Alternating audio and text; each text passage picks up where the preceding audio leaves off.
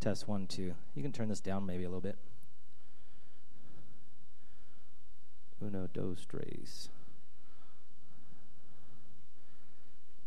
How are you guys? Good.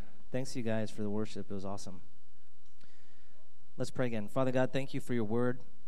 Thank you that it never turns back void. Thank you, God, that um, you have a plan for our lives that goes far beyond our thinking, beyond our circumstances, beyond our situation, even even in the situations that we create ourselves, God.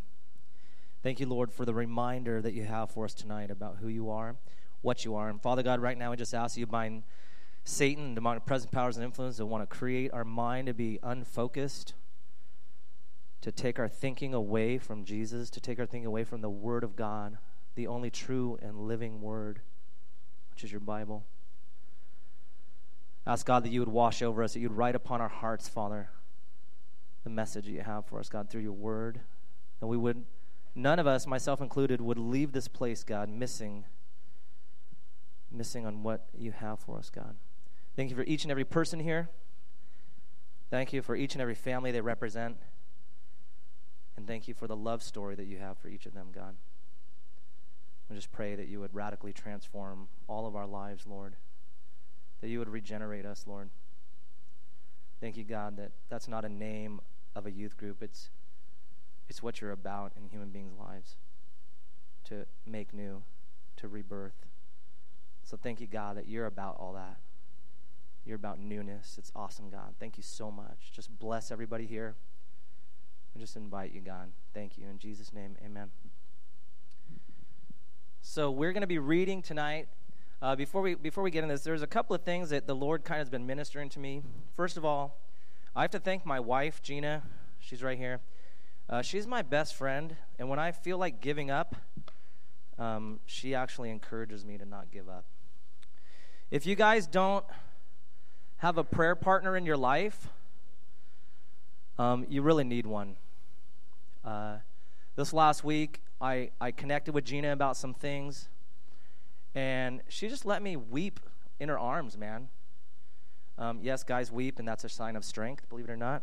All you young dudes that think crying's for girls, not crying is for girls. Just kidding.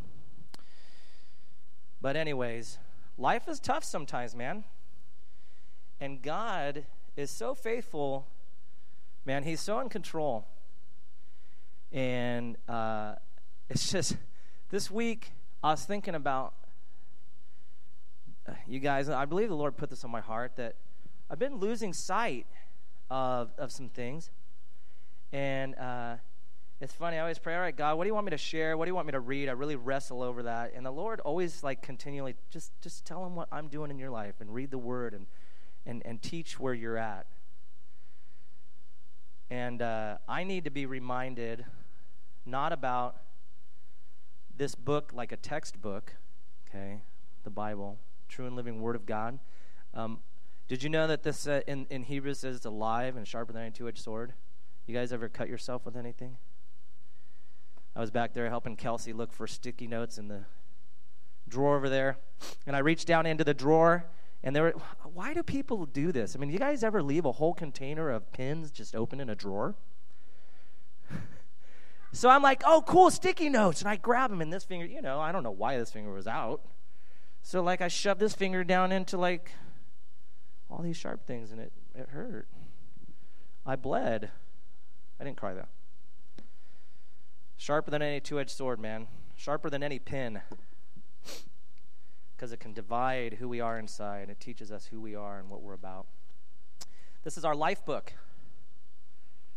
Okay.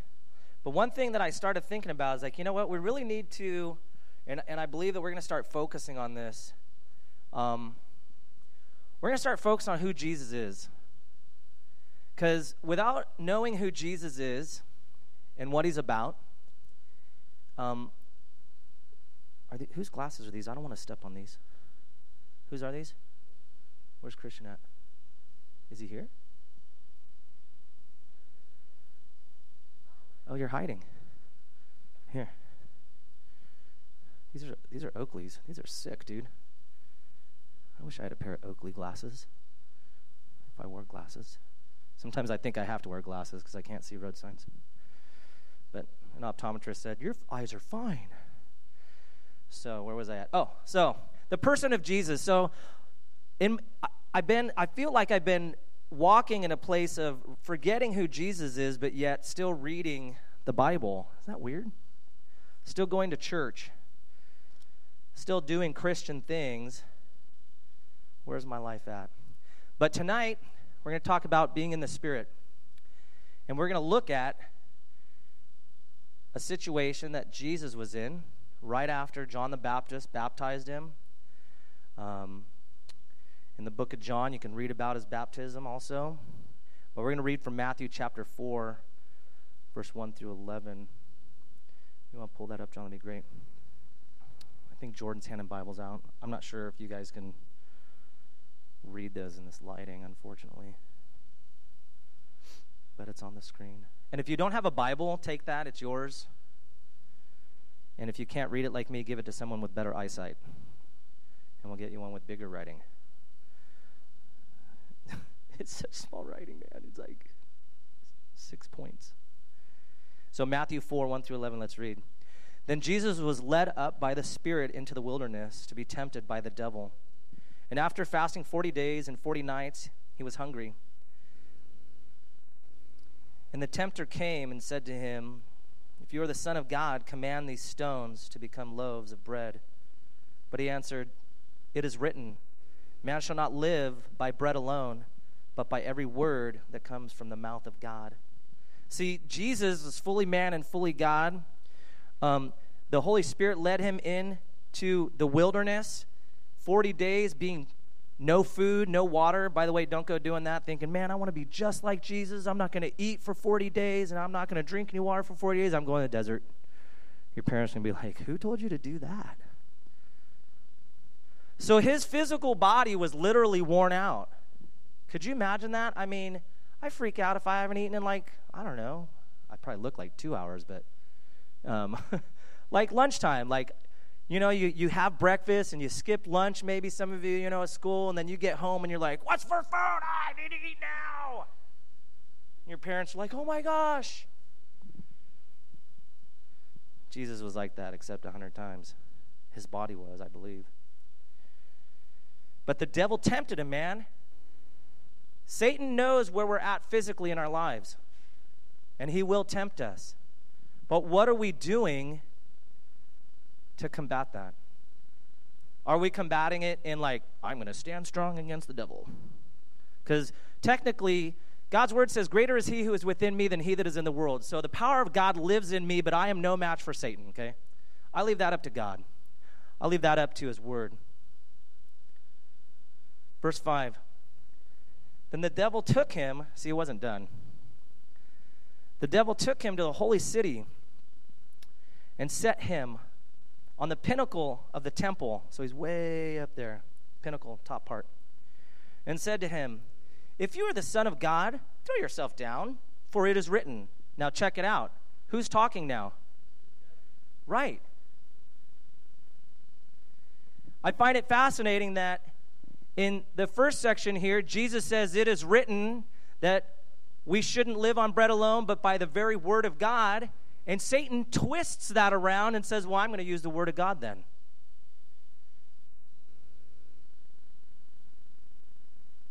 So here's what Satan says. If you're the Son of God, throw yourself down, for it is written, he will command his angels concerning you, and on their hands they will bear you up, lest you strike your foot against a stone.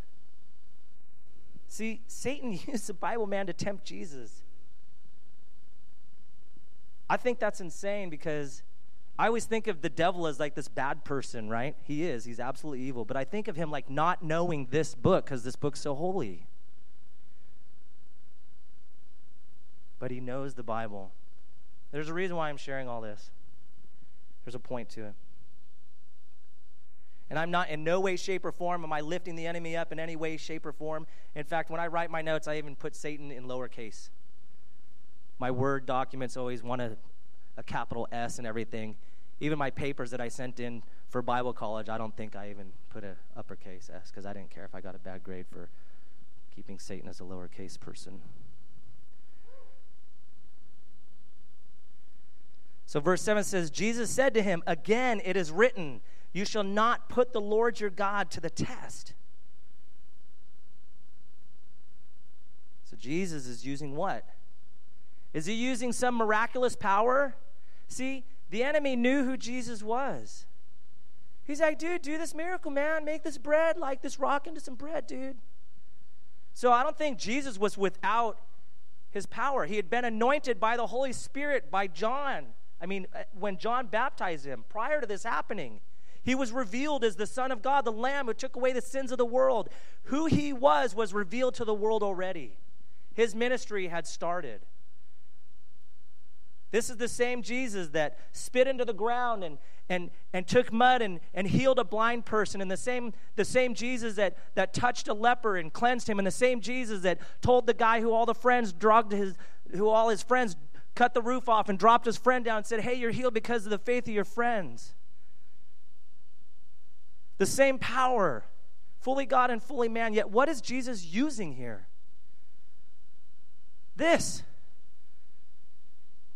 And so I've, I question my own self also. I'm talking to myself about this.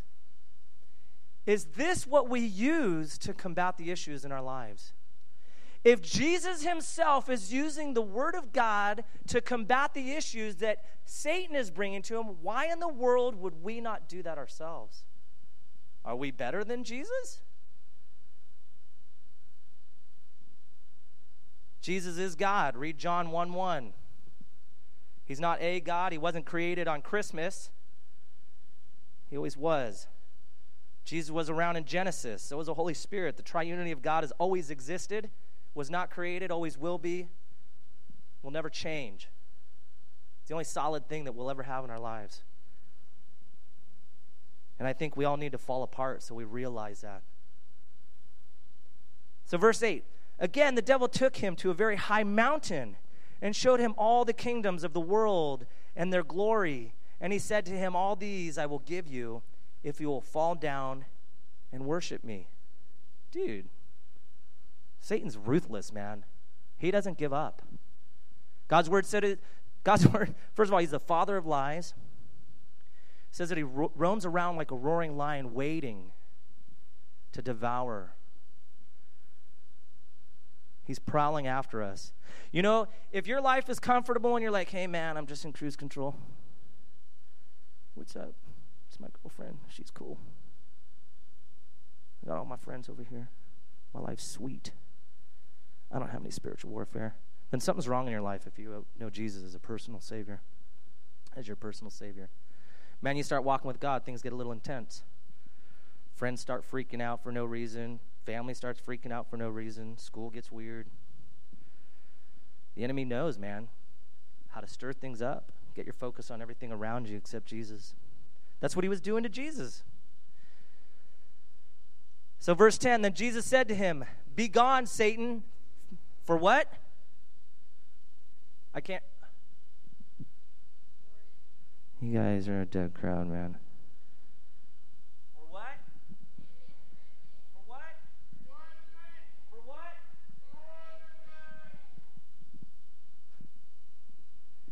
For it is written, you shall worship the Lord your God, and him alone. I'm sorry, and him only shall you serve. Then the devil left him, and behold, angels came and were ministering to him.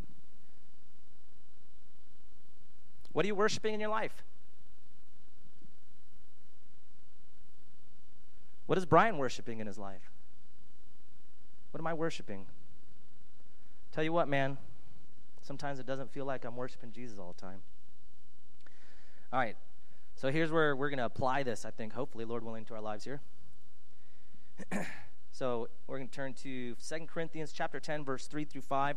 We are not going to be reading in the E S V because I really dislike the E S V translation. So please, you can read it if you want, but I don't know if we have that slide, John. Cool. This scripture, if you guys want to memorize a scripture, this scripture, man, take a three by five card and write down a scripture and put it in your pocket and lose it. And then all of a sudden, when one day's all wacky, you get it out and read it out loud. Something powerful about reading the Bible out loud. we cuss out loud. We, we talk about things we shouldn't out loud. We talk about girls to guys out loud and guys to girls out loud, or whatever you guys do, whatever we all do as human beings. But yet, man, are we proclaiming God's word out loud? It's the most powerful thing you guys will ever experience, man, being filled by the Holy Spirit. Check this out. For though we walk in the flesh, we do not war according to the flesh. For the weapons of our warfare are not carnal, but mighty in God for pulling down strongholds, casting down arguments and every high thing that exalts itself against the knowledge of God, bringing every thought into captivity to the obedience of Christ. I'm going to read that again. For though we walk in the flesh. So what's happening, right? I love this about God's word. God does not discount that you are human beings. Paul was writing this to the Corinthians, and he was telling the Corinthians, look, and this is when the church was actually being birthed, okay? And so you had the Corinth, the Corinthians here, and Paul's reminding them, look, you can't use your flesh to accomplish what God wants to accomplish through you, okay? You can't save your friends by telling them how bad they are. You can't change a person's life by anything that we do, okay? I can invite one hundred thousand people to a message, but it's the Holy Spirit that changes somebody's life. It's the power of God. And Paul writing this, God, man, God speaks through this, man. He says, though we walk in the flesh. So God's saying, hey, you know what? I know you're human beings, but man, this, this war that you're experiencing, it has nothing to do with who you are as human beings. Don't try and do this in your own strength. There's so many things in life that we try and accomplish in our own strength. And they're good things. School. Do school in your own strength. Work. Work heartily under the Lord. Obey your parents. That takes strength. Sometimes we're praying through that. Sometimes we're causing our parents to pray through that. But still, that takes endurance and a determination. But this is a little different here. And I was really wrestling over this scripture because I've looked at this scripture in my life, and the next, the, the place here where it talks about pulling down strongholds, I've thought of strongholds in my own personal life.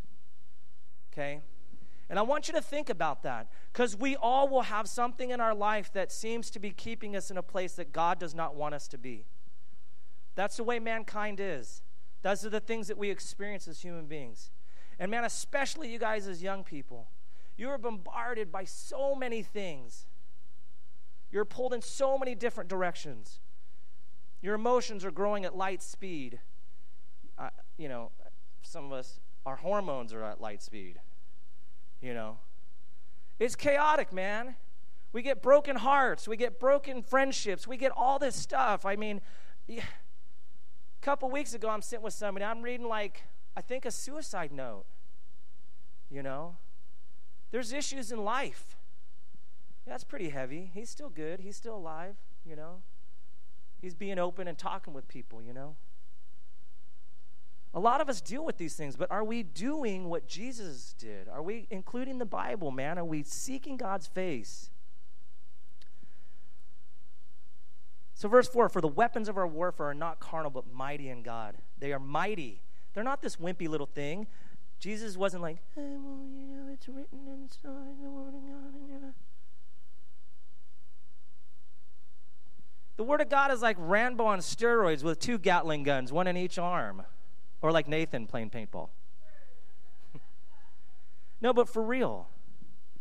I read this scripture and I'm like, dude. All right, God, you're telling me that I need to operate in a different fashion. I love verse five. Casting down arguments and every high thing that exalts itself against the knowledge of God. And I think, and again, this was Paul writing the Corinthians. But I take this and I apply it to my life because there's so many arguments in my head that contradict Jesus. So many arguments in our mind that go against Jesus. So many arguments in our own thinking that aren't biblical. We all deal with it. We have temptation. What do we do with it? You know? Are we casting it out? Are we proclaiming the word of God? I really suck at that sometimes. And when I don't do that, my life falls apart. When human beings don't include Jesus in their lives, their lives tend to get a little falling apart. But man, God has such great plans for us, and he promises that he's going to be our strength. These strongholds are going to be torn down. So everything that comes against the knowledge of God, man, every thought we need to bring into captivity in the obedience of Christ Jesus.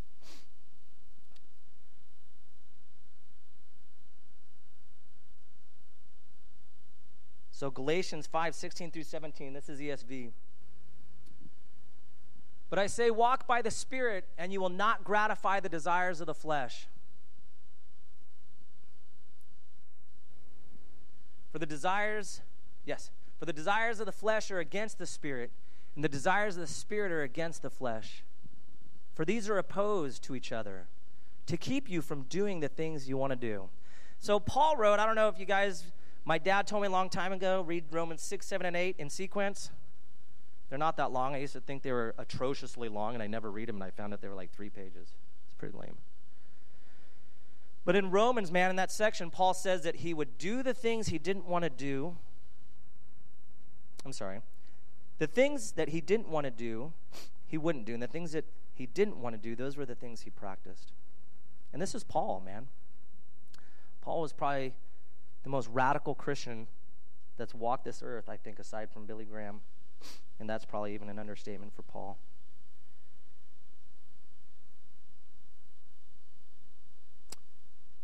Sometimes I do this. I'll, I'll grab a, a piece of one of the commentaries I use, and this is from William, William MacDonald, Believer's Bible Commentary.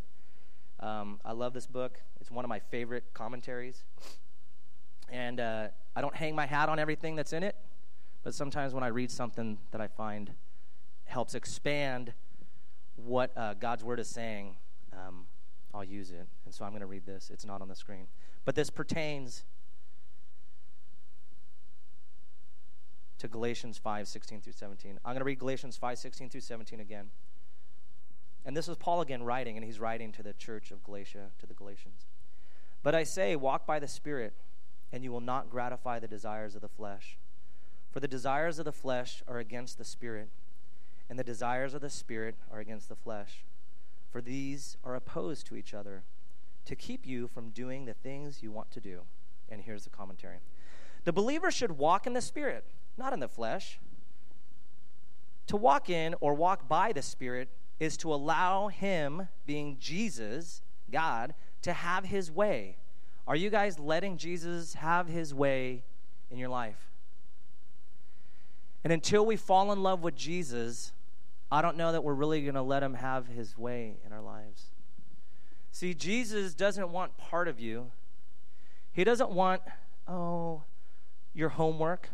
He doesn't want your relationship with your parents. He doesn't want your purity only. He doesn't want your job only. He doesn't want the way you do your hair. Of course, maybe we have freedom in that. He wants everything in your life. He wants to do, he wants to have every part of your life. And until we willingly give him everything, I think we're really missing out on walking in the Spirit. Let me keep reading here. It is to remain, please check this out, you guys. It is to remain in communion with him. It is to make decisions in the light of his holiness. The word holiness, it's not lofty out here. It means sep- separated. Jesus was absolutely separated. That word means separated. He was separated from the world. He was unstained of the world. He was completely separate from the world.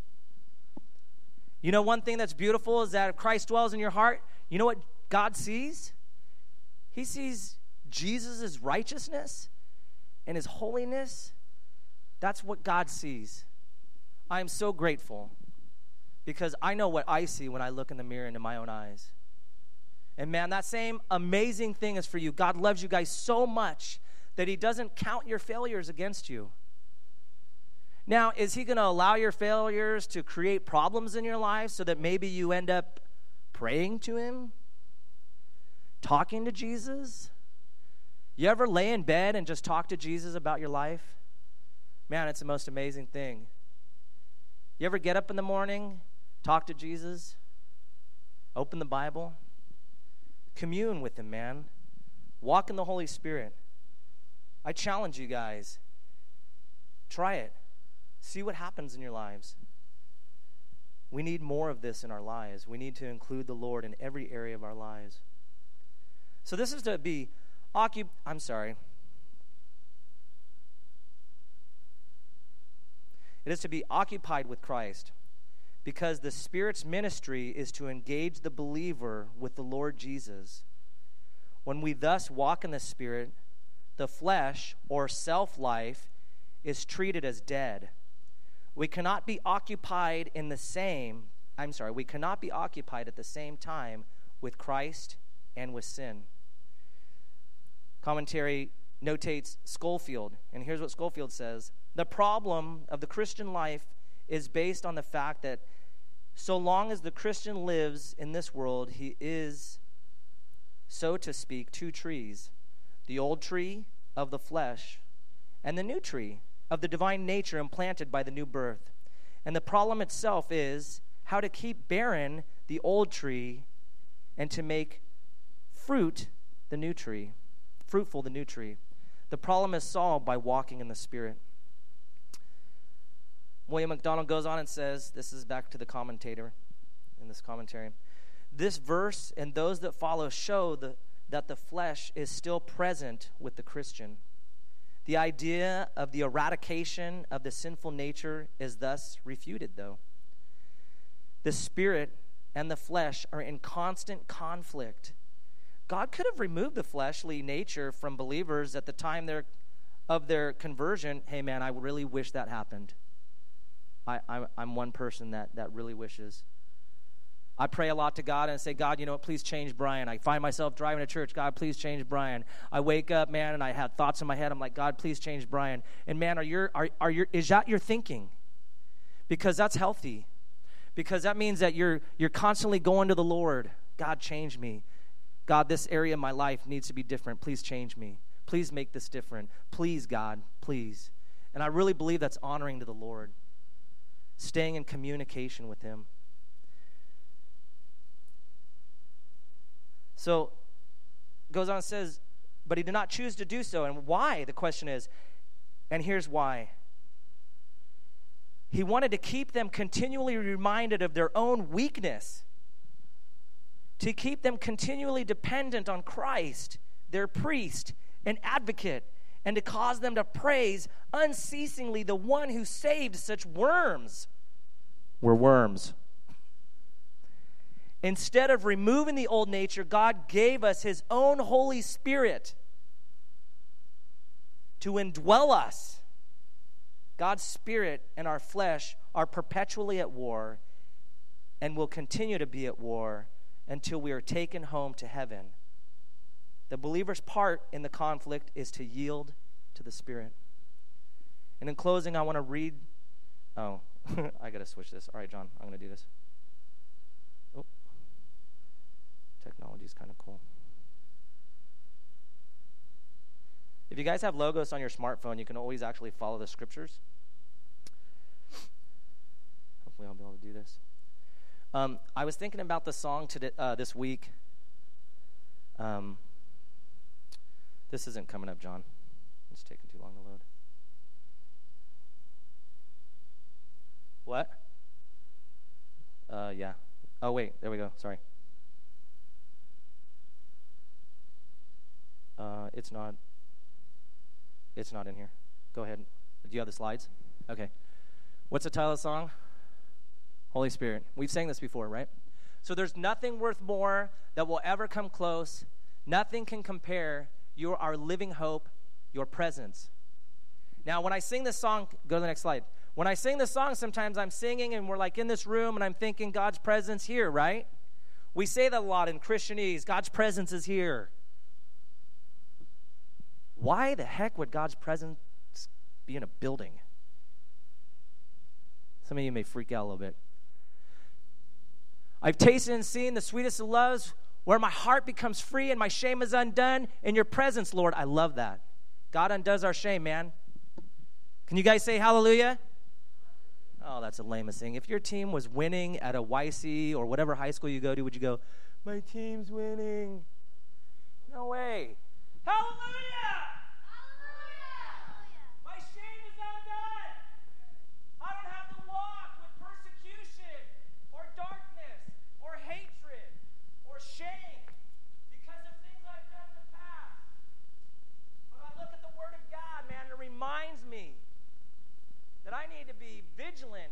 excited about the work that God has done in my life. And this is why. Did you switch it already? Oh, yeah. Okay, so here's the chorus. And this is, I was I was in Winco. Crazy things happen in Winco, huh, Nate? Go back to some of the videos. Nate slapping a ham at two o'clock in the morning. So, Holy Spirit, you are welcome here. Come flood, come flood this place and fill the atmosphere. Your glory, God, is what our hearts long for, to be overcome by your presence, Lord. Leave it there, John. I want you to think about this for a second. I really believe that God could care less about filling this stupid building with his Holy Spirit. He wants to fill the building of your body. He wants to fill your soul. He wants to fill you up. And I was reading this song. I'm, I'm walking. Oh, yeah, I've got my shopping cart. I'm seeing people look at me. Yeah, Gene, I do that sometimes. I don't know if you're in the crowd here. But I was thinking about this, and I believe this is what the Lord put on my heart, that, Brian, this song is not about, because I have been in here thinking about the building. The song is a cry about God filling the atmosphere of the deepest part of Brian, so that I walk in the Spirit, so that I don't gratify the flesh, so I'm not walking in shame, so that when people, now this gets even more serious, so when people see me, they see Jesus. Because, man, if I'm out doing things that aren't Jesus-like, forget the stage, okay? Forget me being a preacher. Preachers do bad things too, man. But if my life isn't walking with the Lord personally, what good is it? If your lives aren't walking with the Lord, if you're not experiencing the power of God, this right here, Holy Spirit, you're welcome here. Come flood this place and fill the atmosphere. Your glory, God, is what our hearts long for, to be overcome by your presence, Lord. All right, um, I, I, I'm going to encourage you guys the last three minutes. I want you to be in silence.